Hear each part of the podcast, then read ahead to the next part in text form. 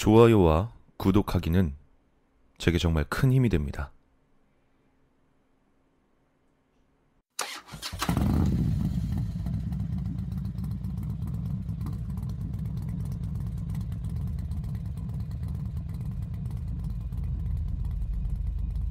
내 오토바이 동료 중에 B라고 하는 남자가 있었다.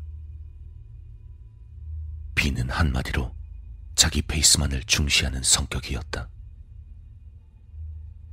함께 드라이브를 하는 도중에 혼자 마음대로 치고 나가거나 다른 길로 빠지는 경우가 많아 다른 이들을 난처하게 하는 사람이다. 그렇지만 성격 자체는 여린데다가 나쁜 사람은 아니었기 때문에 친구들도 그럭저럭 이해해주고 친하게 지내고 있었다고 한다. 그 외에 반마다 한 명씩 있잖아. 뭐 딱히 악의는 없는데 본의 아니게 패기치고 다니는 사람. 4차원이라고 해야 되나?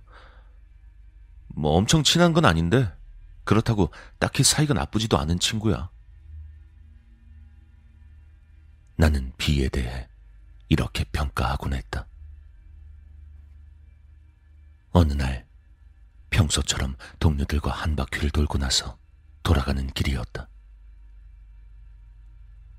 도중에 갈림길에서 서로 길이 엇갈려 헤어지고 나와 같은 방향에 살던 비와 함께 달리고 있었다. 잠시 후 앞에서 달리던 비가 갑자기 깜빡이를 켜더니 왼쪽에 있던 패밀리 레스토랑으로 들어갔다.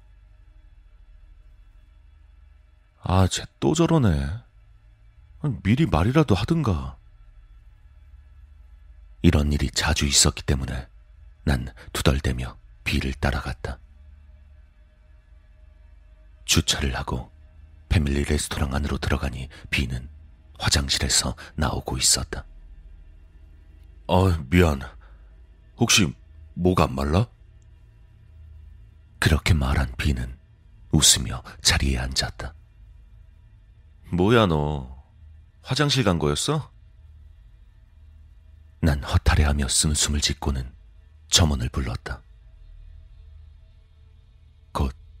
무표정의 점원이 다가오더니 테이블 위에 놓인 추천 메뉴 팻말을 가리켰다. 거기엔 패션 프루트 주스가 추천 메뉴로 올라와 있었다. 어, 저거 하나 주세요. 귀찮기도 했고 빨리 집으로 돌아가고 싶어 적당히 주문했다. 어, 그럼 저도 이거 주세요. 비 역시 같은 걸 주문했다.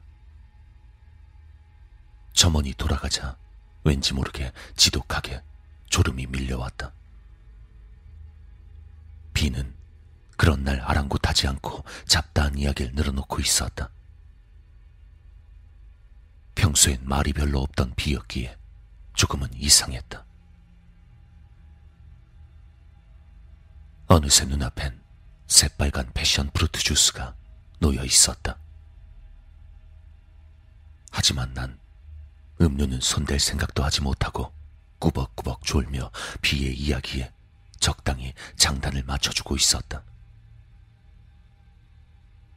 그런데 갑자기 비가 소리를 쳤다. 야, 너 지금 내 말 듣고 있어? 평소와는 다른 비의 날카로운 어조에 깜짝 놀랄 수밖에 없었다. 내 말 듣고 있냐고. 언제나 소심했던 비답지 않은 화가 난 말투였다. 너 내가 하는 말은 들리지도 않지? 내가 우습게 보여? 아, 아니야. 듣고 있었어. 심각한 상황이었지만 몰려오는 졸음을 떨쳐낼 수 없었다. 야, 거짓말 하지 마. 뒤에서 내 욕하고 다니는 거 내가 모를 줄 알아? 흥분한 비가 테이블을 내리치자 반동 때문에 주스가 모두 쏟아져 버렸다. 쏟아진 주스가 내 옷을 새빨갛게 물들이고 있었다. 하지만 왠지 차갑지 않았다. 오히려 미지근한 정도였다. 주스를 닦아보려 했지만 너무 졸려 몸이 잘 움직이지 않았다. 비의 옷도 새빨갛게 물들어 있었다. 난 필사적으로 졸음에 저항하며 비에게 대답했다. 무슨 소리를 하는 거야? 욕 같은 거 안 했어. 우리 친구잖아. 실제로 내 성격상 험담 같은 걸 하는 것은 정말 싫어했다. 진짜? 친구라고? 당연하지, 임마. 오늘도 같이 달렸잖아. 너 그럼 돌아갈 때도 나랑 같이 가는 거지? 그때 왠지 모르게 위험한 느낌이 들었다. 그 순간 내 휴대폰이 울려왔다. 아까 헤어졌던 다른 동료의 전화였다. 쏟아지는 졸음 속에서 필사적으로 전화를 받으려 애썼다. 약속했다. 너, 나랑 같이 가는 거야. 비는 눈을 번쩍 뜨며 섬뜩한 모습으로 날 보고 있었다. 난 그 섬뜩한 모습에 대답도 하지 못하고 필사적으로 전화를 받으려 애썼다.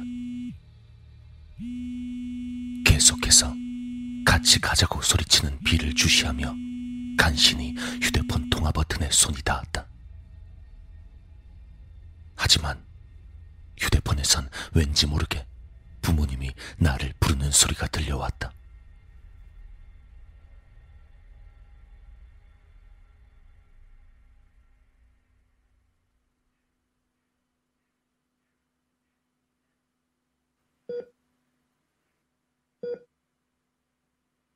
정신을 차리고 눈을 떴을 땐 병실이었다.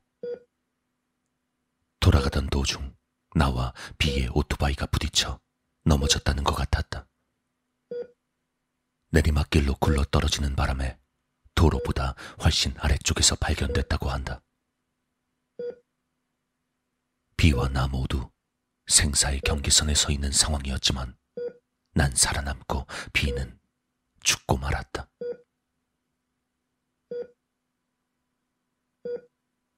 그리고 비가 숨을 거둔 시간은 내가 눈을 뜨기 바로 직전이었다고 한다.